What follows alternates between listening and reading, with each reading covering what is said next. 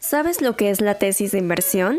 Al registrarte en nuestro portal, uno de los pasos es seleccionar cuánto quieres invertir en un periodo de tiempo y las industrias que más te interesan, marketplace, edtech, esports o muchas más. Nosotros nos encargamos de traer para ti las mejores oportunidades y startups para que puedas convertirte en su socio. Ingresa a arcángeles.com y forma parte de la comunidad que ya invierte en el futuro.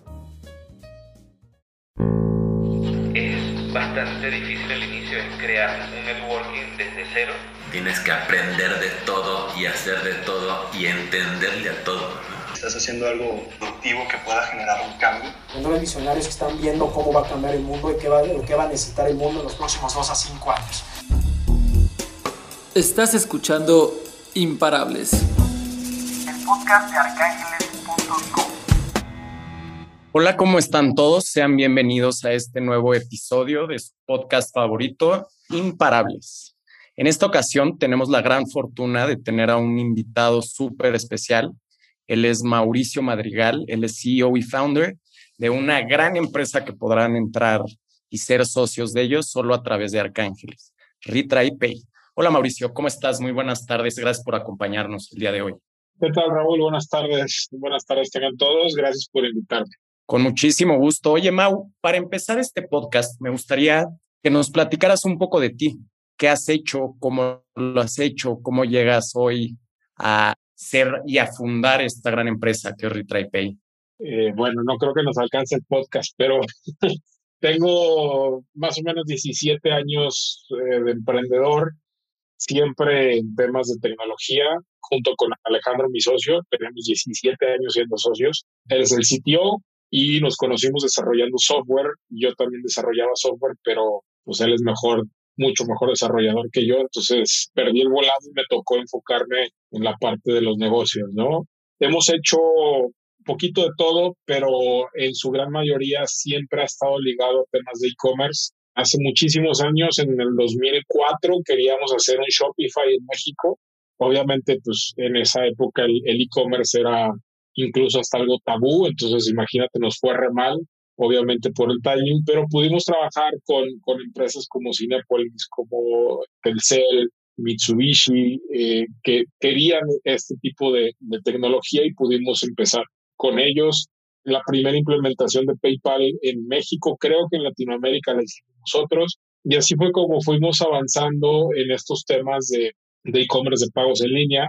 Y hace seis años desarrollamos una plataforma de herramientas de comercio electrónico para hoteles que se llama GetAbed. Esta plataforma es un white label que se instala en el sitio web de un hotel, pequeño, independiente, boutique, de manera que ese hotel pueda generar tráfico reservas directas, pagos en línea, y esa plataforma también contaba con un sistema de administración y gestión de reservas. Entonces, ¿por qué les platico esto? Porque, bueno, desde el día uno que desarrollamos esta plataforma, tuvimos el problema de los rechazos del procesador. Entonces, imaginemos que, y, lo, y voy a poner el contexto, imaginemos que esta plataforma de, de y un hotel pequeño pues compite en Internet contra Expedia, Booking, Airbnb. Nosotros lográbamos atraer algún cliente potencial, algún huésped potencial que entrara a la página web del hotel, que hiciera una búsqueda de disponibilidad, generara una reserva y luego llegara al proceso de pago, que sacara su tarjeta de la cartera y metiera los datos de la tarjeta y le diera clic en pagar y en ese momento el 40% de las veces lo rechazaban. Imagínate el dolor que nos, nos ocasionaba eso, ¿no? El dolor y el retrabajo. O sea, este es un pain point que no solo tienen estas plataformas, sino todos los usuarios. Sí, exacto. O sea, estás hablando del dolor a ti como e-commerce porque perdiste esa venta que ya era segura y la mala experiencia de usuario, ¿no? O sea, creo que a todos nos, nos han rechazado algún e-commerce, alguna compra y tú dices, oye, pero ¿por qué me está rechazando? Tengo saldo, mi tarjeta está vigente, todo está bien y me está rechazando. Hablas al e-commerce, te dicen, no, pues es que el banco la está rechazando, hablas a tu banco y el banco te dice, no, yo no tengo acá ninguna, ninguna petición de ningún e-commerce de nada. Entonces todos echan la bolita entre ellos, nadie sabe qué pasa ni por qué pasa, ¿no? Entonces, en los integradores de pago, ¿no? Es, es un tema súper complejo que nosotros, por desconocimiento de esa complejidad y con este background técnico que te comento, lo que se nos ocurrió hacer en su momento fue lo que yo creo que pudieran hacer muchos, que al final se traduce en pérdida de tiempo. ¿Qué haces? Quitas uno, pones otro, quitas, pones, quitas, pones. Y así empiezas a buscar a ese procesador perfecto, a ese unicornio que te dé tasas de aprobación perfectas y con quien puedas hablar y sentarte y acomodar tu sistema antifraude de forma muy manual, optimizado para ti, lo que todos te prometen, pero que nadie te entrega, básicamente. Cuando hicimos eso, probamos más de ocho procesadores diferentes. Nos dimos cuenta que hay procesadores que te rechazan sistemáticamente cierto tipo de transacciones. Por ejemplo, tarjetas American Express arriba de mil dólares, por 95% de las veces un procesador la rechazaba y cuando hicimos el switch por otro, mágicamente esas transacciones sí eran aceptadas por ese procesador, pero otras de otra tarjeta, no sé, digamos, Santander las rechazaba. Y entonces decíamos, oye, qué raro está eso. Sí me transacción American Express, pero me rechaza Santander. Y quitábamos ese y poníamos otro, ah, pues todo pasaba, pero ahora están HCBC. Las que no pasan son HCBC. Y entonces empezamos a detectar esos patrones y nunca vimos que el fraude aumentara, porque lo primero que pensábamos era, ah, es que son tarjetas fraudulentas o es alto potencial de fraude o lo que tú quieras, y cuando veíamos esto, decíamos, oye, ahora sí están aceptando las American Express arriba de mil dólares el ticket promedio. Y qué curioso, no hay fraude, pero ahora me están rechazando Santander. Y cuando hacíamos los cambios, esto pasaba, ¿no? Entonces fue cuando nos hizo darnos cuenta de estos patrones y eso nos llevó a investigar un poco cómo funcionan estos procesadores, agregadores, gateways, integradores de distintos conceptos y distintos nombres y nos dimos cuenta que hay una complejidad detrás muy fuerte. Siempre hay un banco adquirente como primera capa, que es quien realmente debita el dinero de la tarjeta de crédito. Todo lo que tienes arriba son como cascarones de white label, sistemas de antifraudes, cámaras de compensación. O sea, hay una complejidad escalonada y, dependiente una de la otra en cadena, que es cuando entiendes el por qué hay una tasa de rechazo. ¿no? Sistemas de antifraude, el emisor de la tarjeta a su vez también tiene un sistema de, antifraude. ¿Y por qué es tan alto el rechazo en Latinoamérica y no en Europa o en Estados Unidos? Eh, la similitud es igual que con los intereses de las tarjetas de crédito. ¿Por qué acá en Latinoamérica son intereses tan altos? Por la tasa de default, la gente que no paga es muchísima y por eso los intereses son enormes. Y en Estados Unidos agarras tarjetas con el 3% anual, 4% anual, ¿Por qué? Pues porque ya todo el mundo paga, ¿no? Hasta te pagan porque tengas su lana y ahorres. Entonces, lo que estamos viendo acá por el, el fraude tan alto que hay en los e-commerce, pues todos los sistemas se protegen y hay una tasa muy alta de rechazo. ¿Eso que implica? De todo lo que hay de tasas de rechazo, que estamos hablando de entre el 20 al 40% de, las, de los e-commerce tienen del 20 al 40% de tasas de rechazo. El 72% o más son falsos positivos. ¿Qué es un falso positivo? Son transacciones legítimas que por alguna razón el sistema antifraude cree que es fraude y la rechaza. 72%. Entonces, estás hablando de unas tasas altísimas de rechazo. ¿Y eso en cuanto se tradujo en pérdida de dinero para los e-commerce en el 2020? Más de 600 mil millones de dólares o 600 billones de dólares, como se dice en inglés. ¿no? Es, es una cantidad enorme esto que pasa. Es que es increíble, haciendo un poco de investigación antes de tener esta entrevista contigo, Mau, platiqué con una de las cadenas más grandes de México. El 30% de todas las transacciones que ellos tienen son fraudulentas.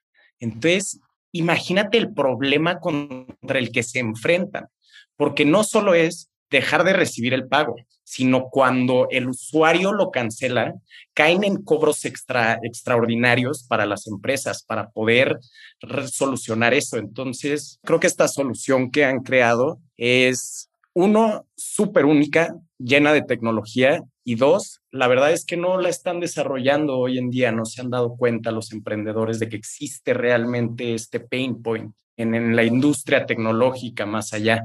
Ahora, Mau, Tú cuando llegas con un usuario, platícanos un poquito, con un nuevo, un nuevo cliente o un potencial cliente, ¿cómo le explicas todo el producto? ¿Cómo es esta estrategia para poder traer a nuevos clientes en onboarding? Mira, creo que es un tema complejo porque mucha gente no conoce de procesamiento de pago, no sabe todas las distintos procesadores, agregadores, gateways, métodos alternativos. Uno se va con la marca y todo el mundo quiere usar Stripe porque creen que Stripe es el mejor y no estoy hablando mal de Stripe, pero es el, el más conocido, ¿no? Obviamente Y Combinator, miles de millones de dólares próximos a un IPO, es el PayPal de hoy, ¿no? Lo que fue PayPal hace algunos años, que era lo top, pues ahora es Stripe y en algunos años será otro, ¿no? A lo mejor Kushki o, o sí, o Pay, exacto. Eh, ¿Qué es lo que estamos haciendo justamente, no? Eh, estamos haciendo una réplica de lo que hizo Stripe en su momento. ¿Cuál es la estrategia? Es hacerlo fácil. Cuando Stripe nace, ya existían procesadores de pago, ya existía PayPal. Pues, PayPal ya era un monstruo cuando, cuando sale Stripe. ¿Y por qué Stripe creció tanto? Porque lo hizo fácil. Lo hizo fácil para el desarrollador pero lo hizo fácil para el no desarrollador, ¿no? Información, tableros, formas muy sencillas, widgets, links de pago, o sea, lo hizo todo muy sencillo para el no programador, es decir, post conexión con Stripe, cualquier persona puede usar Stripe, ¿no? No necesita ser técnico. Y muchas de las cosas que nosotros vemos que resuelven o que ayudan de alguna forma a hacer este tipo de enrutamiento a distintos procesadores porque tampoco es que hayamos inventado nosotros el hilo negro. Ya hay empresas que hacen esto, pero lo hacen de forma muy técnica, ¿no? Seguimos en ese tema donde todo es técnico, donde tienes que leer una Biblia de documentación, donde necesitas tener a lo mejor un equipo de desarrollo enfocado únicamente en esa implementación y una vez que terminaste la implementación, ah, bueno, tienes que hacer entonces la personalización, tienes que hacer la configuración, qué método vas a usar. O sea, es, es un tema muy complejo y nosotros lo queremos hacer muy sencillo, ¿no? Entonces, la explicación que le damos a los clientes es tan sencilla como decirles un carrusel de pago. Es como cuando llegas a un restaurante y pides la cuenta y llega el mesero con, con las terminales bancarias y te dice, oye, este, si quieres pagar con Visa, aquí está esta terminal, si quieres pagar con Mastercard, acá está esta terminal, y si quieres pagar con American Express, te saca de acá abajo la American Express, y es lo mismo que hacemos nosotros, pero de forma digital, ¿no? Hacemos ese enrutamiento y es como si pasas tu tarjeta en una terminal y te falla la señal y te dice la señorita, ay, no pasó, ¿se la vuelvo a pasar?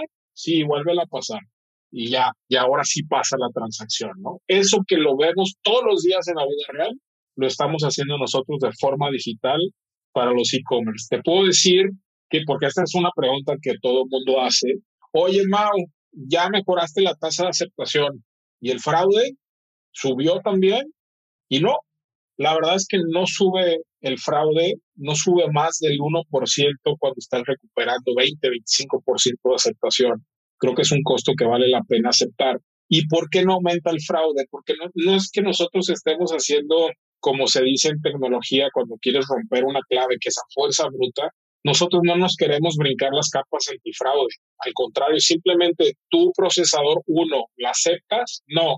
Ah, déjame ver si el procesador 2 se anima a aceptarla, pero sin brincarnos sus, sus reglas de aprobación, sin brincar sus reglas de antifraude, sin brincar nada, ¿no? Incluso nosotros validamos los mensajes de rechazo los cotejamos con sistemas de blacklisting y nosotros analizamos y decimos, oye, ¿sabes qué? Yo creo que sí vale la pena reintentarlo. Yo creo que sí es un falso positivo. Vamos a ver si lo acepta otro procesador. Eso es lo que hacemos. Realmente no es que queramos meternos en, en, alguna laguna, brincarnos el antifraude, déjame le cambio la IP a ver si así me lo acepta. Para nada, es todo súper transparente. Sí, justamente este KYC corre por parte del aceptador de pagos, ¿no? Tú lo que haces es jugar entre distintos para ver si los parámetros de este aceptador se aceptan la tarjeta, los parámetros de este no, y así reintentarlo para poder tener una mayor tasa de pago y una menor tasa de fraude, que, que es bien interesante y que qué padre que lo menciones. A raíz de que yo sé que tú has emprendido varias veces antes, ¿Cuáles son los aprendizajes que te llevas y cómo los pones hoy en día en práctica con esta nueva empresa? Uy, pues muchísimos, ¿no? De entrada, esta empresa nació como lo marca el librito, ¿no? Cuando el año pasado decidimos terminar con GetaB, bueno, no nos quedó mucha opción para serte sincero, no es como que hayamos tomado una decisión, sino la pandemia nos obligó a, a, eso, ¿no? Con el 100% de clientes siendo hoteles, la verdad sí fue un momento complejo. Pero entonces lo que decidimos hacer fue irnos como lo marca el librito y empezar primero con un proceso de product management donde hicimos llamadas de entrevista, toda la fase de discovery de, de, producto, validación, hablamos con más de 80, 90 personas, clientes potenciales, proveedores, tratar de encontrar si este es un problema, encontramos que era un problema constante para todo el mundo, pero si también esta solución tenía viabilidad, no solo técnica, sino de funcionamiento. Entonces, desde, ¿qué habrá sido? Desde abril a octubre, todo el proceso fue un proceso de product management. Entrevistas, hicimos un canvas, empezamos a validar servicios, costos, modelo de negocio, toda la validación en papel. La primera línea de código se lanzó a finales de octubre y de octubre a febrero desarrollamos un MVP, también como lo marca el librito, lo mínimo básico indispensable. En febrero montamos un piloto de tres meses y eh, a finales de, de abril, mayo, ya teníamos datos contundentes. Estos datos son, bajamos la tasa de rechazo de 40% casi, cerca del 40%, a menos del 9% la tasa de rechazo. De 176 mil dólares que procesamos en esos tres meses, 76 mil dólares, más de un tercio, fueron gracias a estos reintentos y esta recuperación. El fraude no aumentó más del 1% y en total generamos una recuperación del 42%. Entonces, eh, eran números que incluso nosotros no los creíamos. Revisamos varias veces los queries, o sea, a ver si está bien, por qué da tanto, no, es que son reales, ¿no? Sí está pasando. Los graficamos y ya los vimos en gráficos y decíamos, es que sí son reales, ¿no? notábamos muchos reintentos de tickets altos, sí estaba funcionando esto, ¿no? Y adicional, no solo nos quedamos con los reintentos de procesamiento de pago para tarjetas de crédito y de débito, sino que como combo, como si fuera el McDonald's, le agregamos eh, una capa adicional de opciones alternativas. Entonces también eso funcionó muchísimo para mitigar porque a lo mejor al tercer rechazo, cuando ya Retry Pay le dice al cliente, no hay, no se puede, no pasó tu tarjeta, de todas maneras tienes opciones de pago alternativas abajo que te pueden servir para completar la compra, ¿no? Entonces, bajamos la tasa de rechazo, pero también aumentamos la tasa de aceptación, agregando eh, wallets, PayPal, Mercado Pago, Rappi, pagos en efectivo en tiendas, OXO, transferencias, QR, pago en destino, estamos ahora ya integrando eh, microcréditos en tiempo real, buy now, pay later.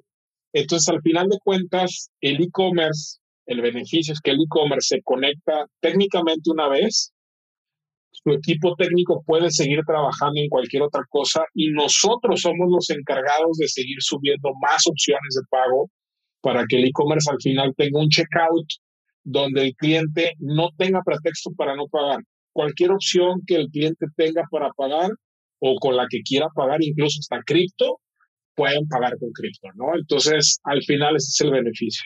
me imagino que, que antes, viéndolo desde el punto de vista como un e-commerce, yo siendo el dueño de una tienda, pues yo me dedico a quitar todas las fricciones posibles para que un cliente o consumidor le prenda la chispa y lo quiere comprar justo usando, usando una solución como la tuya, pues me dejo de preocupar de todo ese tema de cobranza, de todos esos fraudes que puedan surgir.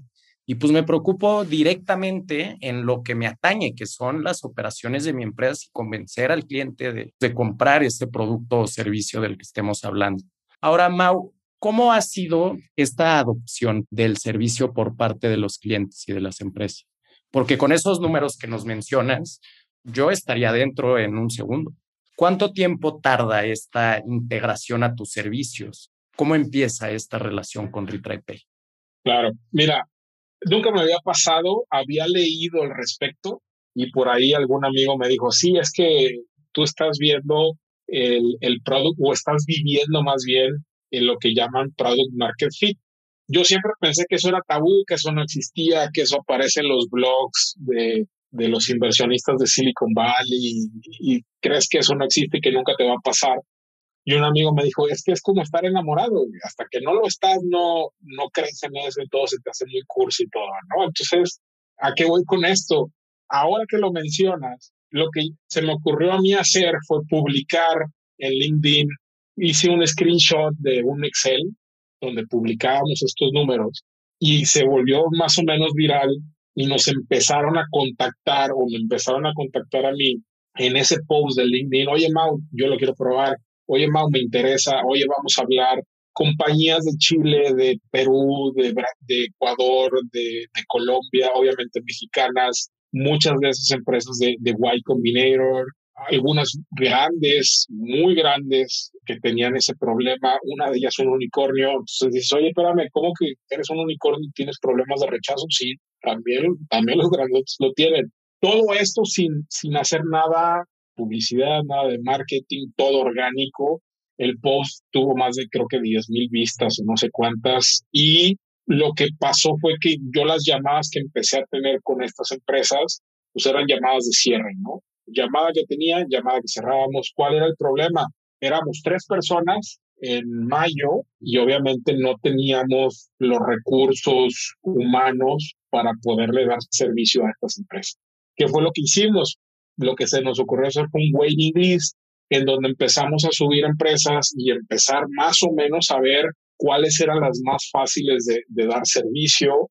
Nos dimos cuenta que todavía teníamos un MVP, faltaba, faltaba desarrollo. Esto lo habíamos hecho para nosotros como un piloto para ver si funcionaba y sí funcionó y la verdad la respuesta que tuvimos fue totalmente no lo esperábamos y ni estábamos preparados para eso. Entonces empezamos a subir estas empresas al waiting list, algunas de ellas con necesidades específicas. Oye, yo trabajo en Shopify, necesito un plugin de Shopify. Oye, yo trabajo o proceso con Agent, necesito que me hagan la implementación de Agent. Oye, yo quiero vales de despensa, necesito que te pongas en contacto con Edenred, con Civale. O sea, cosas específicas que, que de repente teníamos muchas cosas que hacer técnicas a nivel de producto y no teníamos las manos suficientes. Entonces, por eso fue que empezamos a levantar la, la ronda de inversión. Y al día de hoy ya tenemos eh, un poquito más de gente. Tenemos, en lugar de que sean de que sea un ingeniero, ahora son tres. Ya estamos en, ahora sí con, con marchas forzadas en, en sumar gente al equipo. Esa es la buena noticia.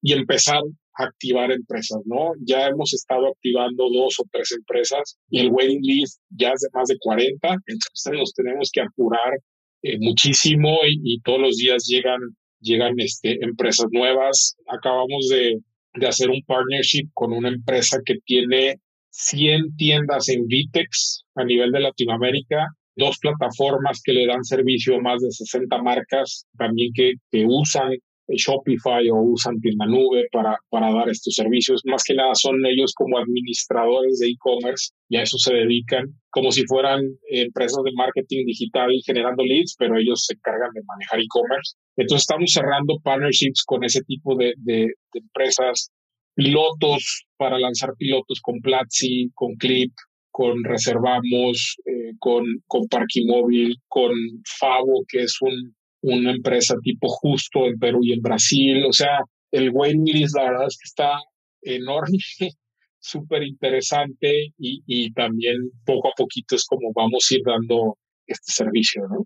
Y qué emocionante justo eso que mencionas, que todavía no estás listo para darlo el servicio, pero ya tienes a 40 personas que le necesitan y lo urgen, o sea, de ser bien interesante eso, tratar de crecer. el me están diciendo, sí, Mao, ese es un happy problem. Pues yo no le veo happy por ningún lado, ¿no? Pero sí, la verdad sí es un problema que te gusta tener, ¿no? Tener exceso de clientes, tener esta necesidad lamentablemente le hemos, le hemos quedado mal obviamente por, por estas razones, ¿no? Falta de, de, manos, básicamente es falta de manos eh, para poderle dar servicio a algunos de los primeros que se subieron al waiting list, que se desesperaron. Digo, es lógico, ¿no? Al principio hay mucha fricción, estás apagando fuegos todos los días y apagaste este y ya prendió por acá otro, entonces, pues yo lo único que les pido es un poquito de paciencia, ya vamos a acelerar esto.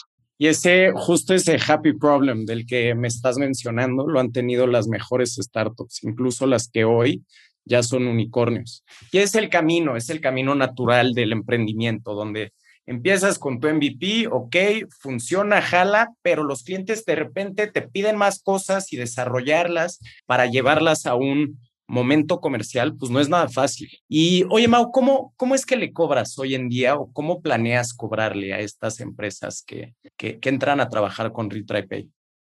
Mira, el modelo, es, el modelo es muy interesante porque le estamos nosotros apostando al éxito que tengamos en conjunto tanto el e-commerce como RetryPay. El primer punto es una base una mensualidad fija por uso de plataforma, como si fuera un modelo de software as a service, dependiendo el número de, de carruseles que tengas activo, el número de procesadores, el consumo de la plataforma, pues eso puede costar entre 150 hasta 550 dólares mensuales fijos. Y donde vamos en el tema de, de riesgo compartido o de éxito, donde nosotros realmente hacemos el dinero, es en la parte de la aceptación de tasas de, de, más bien en la disminución de tasas de rechazo o en los reintentos, porque nosotros cobramos una comisión por recuperación de transacción. Es decir, tú trabajas con un procesador al día de hoy y yo te digo, oye Raúl, yo te aconsejo que metas dos procesadores más, además del que tú ya tienes, para que todo lo que tu procesador default rechace, yo lo pueda reintentar con el segundo y con el tercero. Entonces, si entramos en ese esquema, todo lo que tu procesador default rechace, que yo logre cachar, enrutar, reintentar y transaccionar de forma positiva, de, eso, de esa recuperación yo me llevo una comisión que también varía del punto 5 al 4%. Entonces, ese es el modelo mixto, modelo híbrido. Y luego encima de eso, los partners que estamos agregando al marketplace también nos dan alguna comisión, nos dan algún, algún markup por ese acceso de canal, ¿no? Porque también somos como una plataforma de distribución para ellos, de manera que si tú ya tienes tu e-commerce conectado conmigo y normalmente trabajas, no sé, con Stripe, pues pueda llegar Kushki, OpenPay, Connect y decirte, oye Raúl, yo sé que ya estás con RetryPay, ¿qué onda? Te regalo un mes gratis y no más activa tu cuenta, ¿no?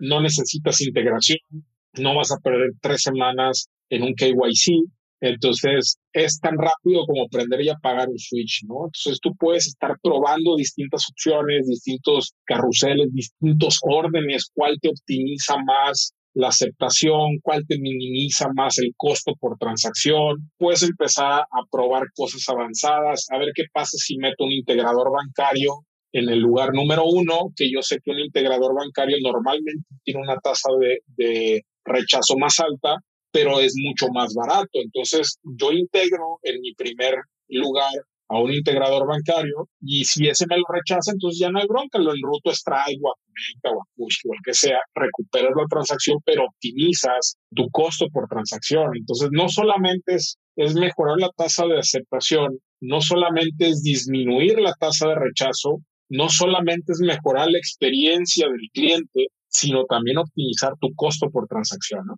Claro, y qué, bueno que mencionas eso, porque pues es importantísimo. O sea, hoy en día a la gente que pues saca un e-commerce de manera independiente, no tan profesional, se lo comen los costos. Y yo lo he visto con varios amigos míos, que los costos, uno por aceptación, dos por transacción, tres de logística y movilidad, cuatro de hacer un dropshipping, podría ser, pues se los comen y entonces no lo pueden realmente sacar adelante como con una integración con ustedes. ¿Y hacia dónde vas, Mauricio? ¿Cuáles son los, los siguientes pasos que tienen previstos para RetryPay?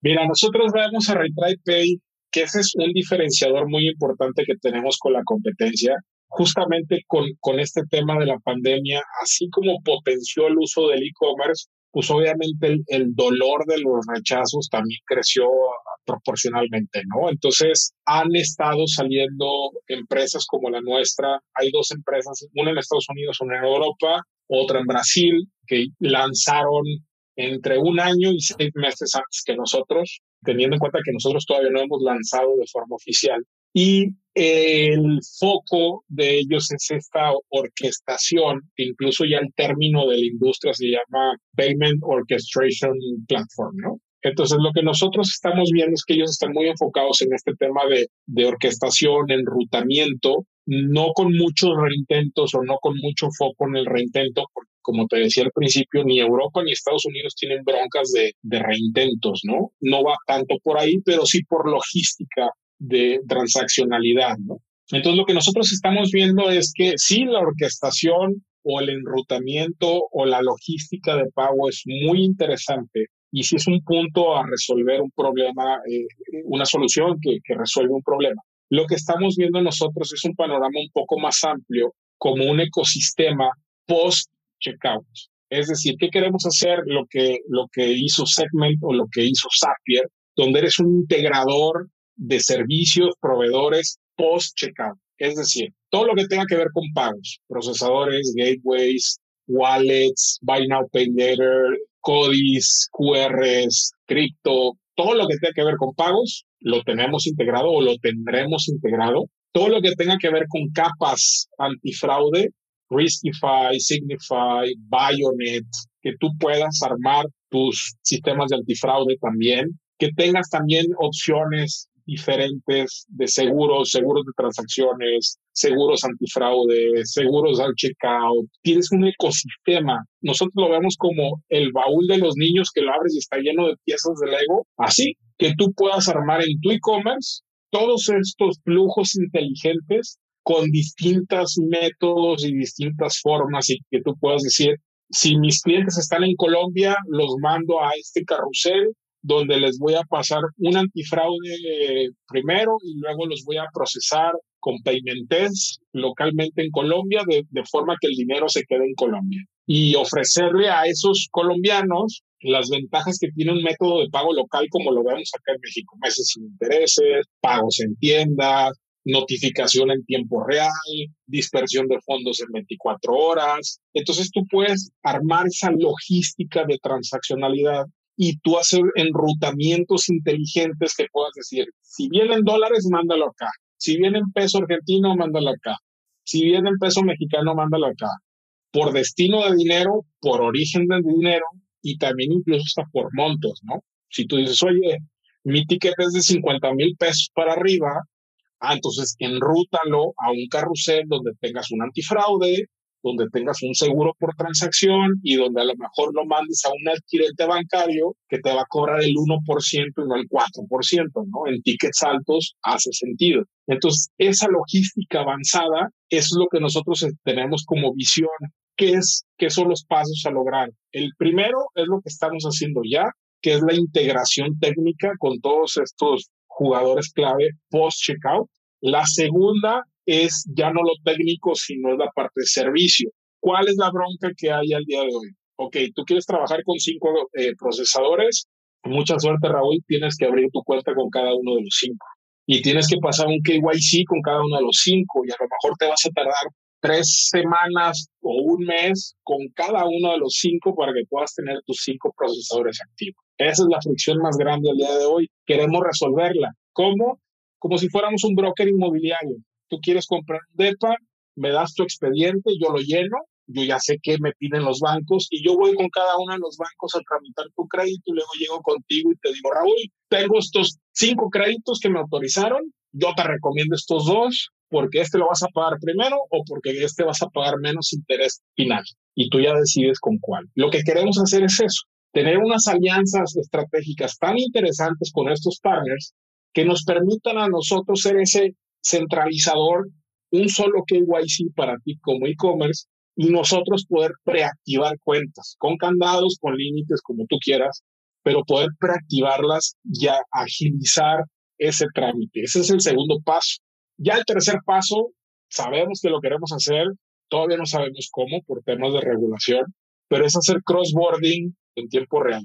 Entonces imagínate que tú tienes tu e-commerce en México, tienes clientes colombianos, les procesas localmente a Colombia con estos beneficios que ya hablábamos del procesamiento local y luego me dices, oye Mau, pero si yo quiero hacer eso, necesito tener mis cuentas en Colombia, mis cuentas de procesadores y mi entidad legal en Colombia, si no, ¿cómo le hago?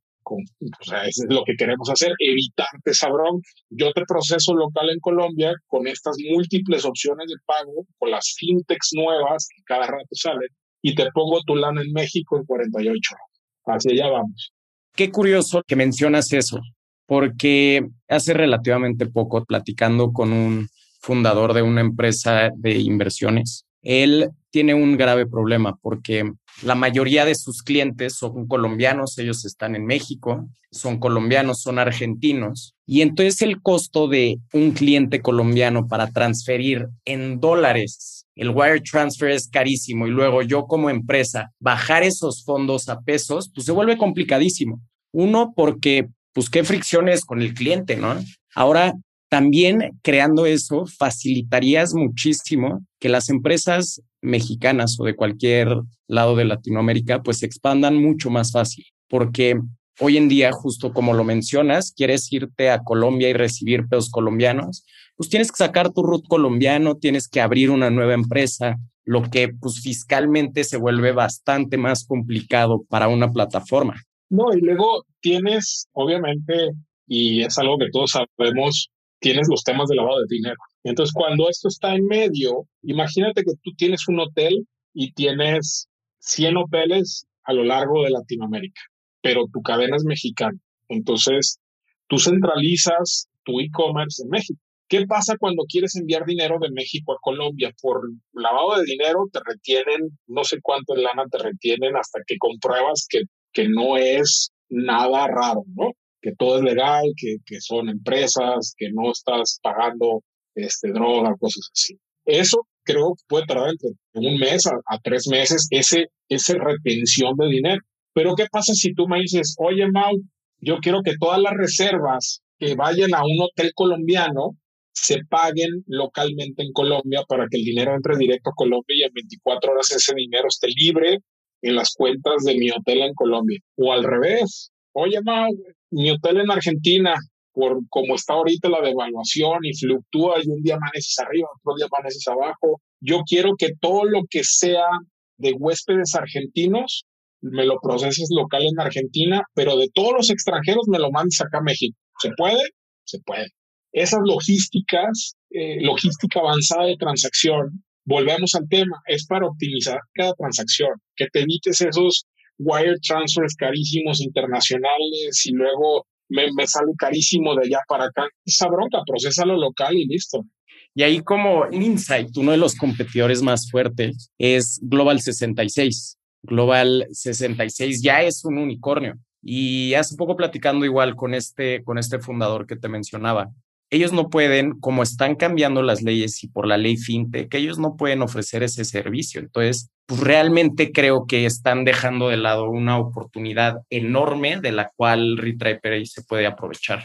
Sí, hay, hay mucho, y ahorita con cripto, con los stable coins, o sea, yo creo que no tarda en que la regulación se tenga que apurar para aceptar todos estos beneficios, ¿no? Porque al día de hoy es es prácticamente en tiempo real, pero también entiendo que eso significa dejar de lado los bancos, ¿no? Y, y, pues ahí, bueno, son temas que, que habrá que ver qué pasa con la regulación. Sin embargo, nosotros pues ya estamos viendo cómo sí, cómo sí poder hacer eso, ¿no? Buenísimo, Mau. Oye, y platícame, ¿cuánto eh, de esta ronda de levantamiento de capital, cuáles son los términos y para qué va a ser usado este, esta lana?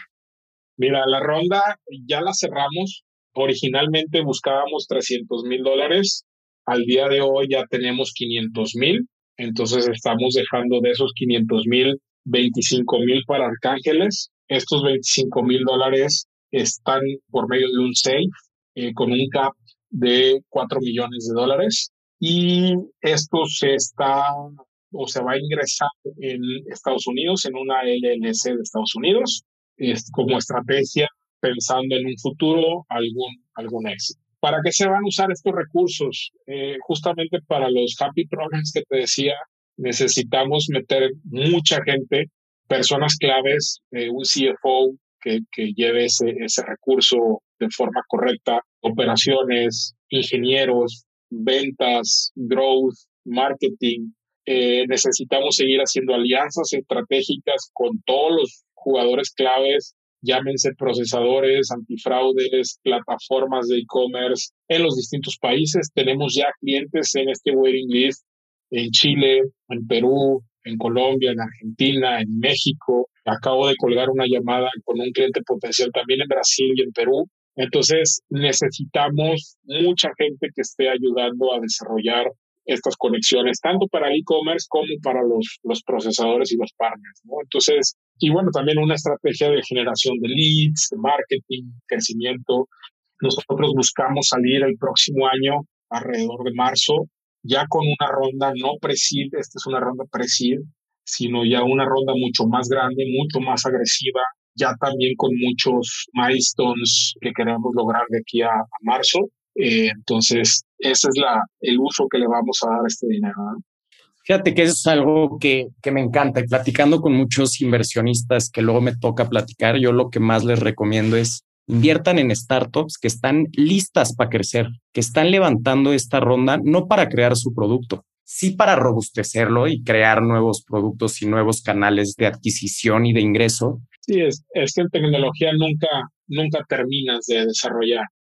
Exacto, pero esas startups que ya tienen una waiting list, que ya están listos para operar con los clientes, que les falta robustecer un poco el equipo para darles el mejor servicio. Y, creo que ese punto es en el que invirtiendo en startups en etapas tempranas es donde tiene este potencial upside. Agarrarlas en este momento antes de que tengan estos 40 clientes, porque digamos, si hoy en día tú tuvieras ya estos 40 clientes y más de 100 mil transacciones, pues no estarías a 4 millones, no estarías levantando estos 500 mil dólares. Estarías levantando una ronda a 20 millones de dólares con unas características muy diferentes. Entonces, para todos los que nos están escuchando, fíjense bien en eso, en las oportunidades de inversión, en quién está detrás, en quién está desarrollando, tiene experiencia o no tiene experiencia. En este caso, pues Mau es un fundador en serie, un emprendedor en serie y la verdad es que te reconozco muchísimo eso personalmente, Mau, porque no ha de ser fácil pasar por estas etapas tan difíciles, demostrar esa resiliencia, tomar lo mejor de esas experiencias y justo lanzar y tener ese crecimiento exponencial. Oye, Mau, y un poco para cerrar ya el, el podcast, es mi pregunta favorita y la que me encanta hacerle a todos nuestros invitados. Es, ¿qué hace a Pay y a Mauricio, imparable. Muy buena pregunta, Raúl. Creo que justo lo que mencionabas, ¿no? Esa, esa resiliencia de, ya haber intentado y tocar puertas de distintas formas, madurez. De hecho, como te decía, ¿no? Esta vez lo hicimos con paciencia, lo hicimos como marca librito, no aceleramos cosas todo a su tiempo Creo que eso te lo da la madurez y creo que es un conjunto de cosas, ¿no? A lo largo de estos años hemos crecido mucho, hemos aprendido mucho, hemos cometido muchísimos errores y yo tengo un dicho que el fallar mucho se vale cuando fallas rápido. Mientras más rápido falles, pues más, más, más aprendes, ¿no? Y, menos esquivas más golpes, esquivas más rocas. Creo que eso es, es importantísimo. Hay mucha gente que le tiene miedo a fallar, a equivocarse. Yo creo que al revés, hay que equivocarse rápido y eso te, te vuelve probablemente imparable, ¿no? Rodearte de gente, platicar mucho tu idea, nadie te la va a robar. Hay que platicarla, te van a dar mucho feedback de cosas que ni siquiera habías visto. Oye, cuídate de esto, oye, ya pensaste en esto, oye, hay alguien que está haciendo eso, ya los conocía, no, ni idea. Ah, bueno, pues eso, eso te da hablarlo, ¿no? Hablarlo sin miedo, tener confianza y creértela, ¿no? Y ver las señales también, porque ahora ves señales que nunca habías visto y es cuando dices, sí, sí va por acá. Sí va por acá y va a crecer así. Tener esa previsualización, ¿no? De las cosas que van a pasar, tratarte de adelantar a esos momentos. Oye, Mau, ¿y dónde te podemos encontrar? ¿Cómo podemos conocer un poco más de ustedes? Claro, yo estoy disponible en LinkedIn. Me pueden encontrar como Mau Madrigal, pegado así en la dirección de LinkedIn. Mi correo es mau arroba la página retrypay.com o a través de ustedes, con mucho gusto. ¿Y algún mensaje que le quieras dar a los potenciales inversionistas de RetryPay que nos estén escuchando? Anímense, no se van a arrepentir. Estamos haciendo algo súper interesante. Creo que estamos en el momento indicado, en el lugar indicado, en la región indicada, resolviendo el problema indicado. Entonces, creo que oportunidades así no hay muchas. Los invito a que se sumen, a que nos ayuden a hacer esto un unicorniazo, ¿no? Venga, claro que sí, buenísimo. Bueno, pues para cerrar, agradeciéndote mucho por el tiempo que nos prestas para grabar este podcast, recordarles a todos los que nos escuchan que métanse a nuestra página arcángeles.com. Ahí van a poder encontrar oportunidades increíbles de inversión con startups con un potencial de crecimiento inmenso, con personas realmente preparadas detrás de ellas, que tienen toda la garra y toda la enjundia para salir adelante y desarrollar estos industrias que tenemos subdesarrolladas en México y Latinoamérica. Y pues nada, agradecerles muchísimo por su atención y esperen el siguiente capítulo de Imparables. Muchísimas gracias, Mau. Que tengas muy buena tarde. Gracias, igualmente. Un saludo a todos y esperamos verlos pronto.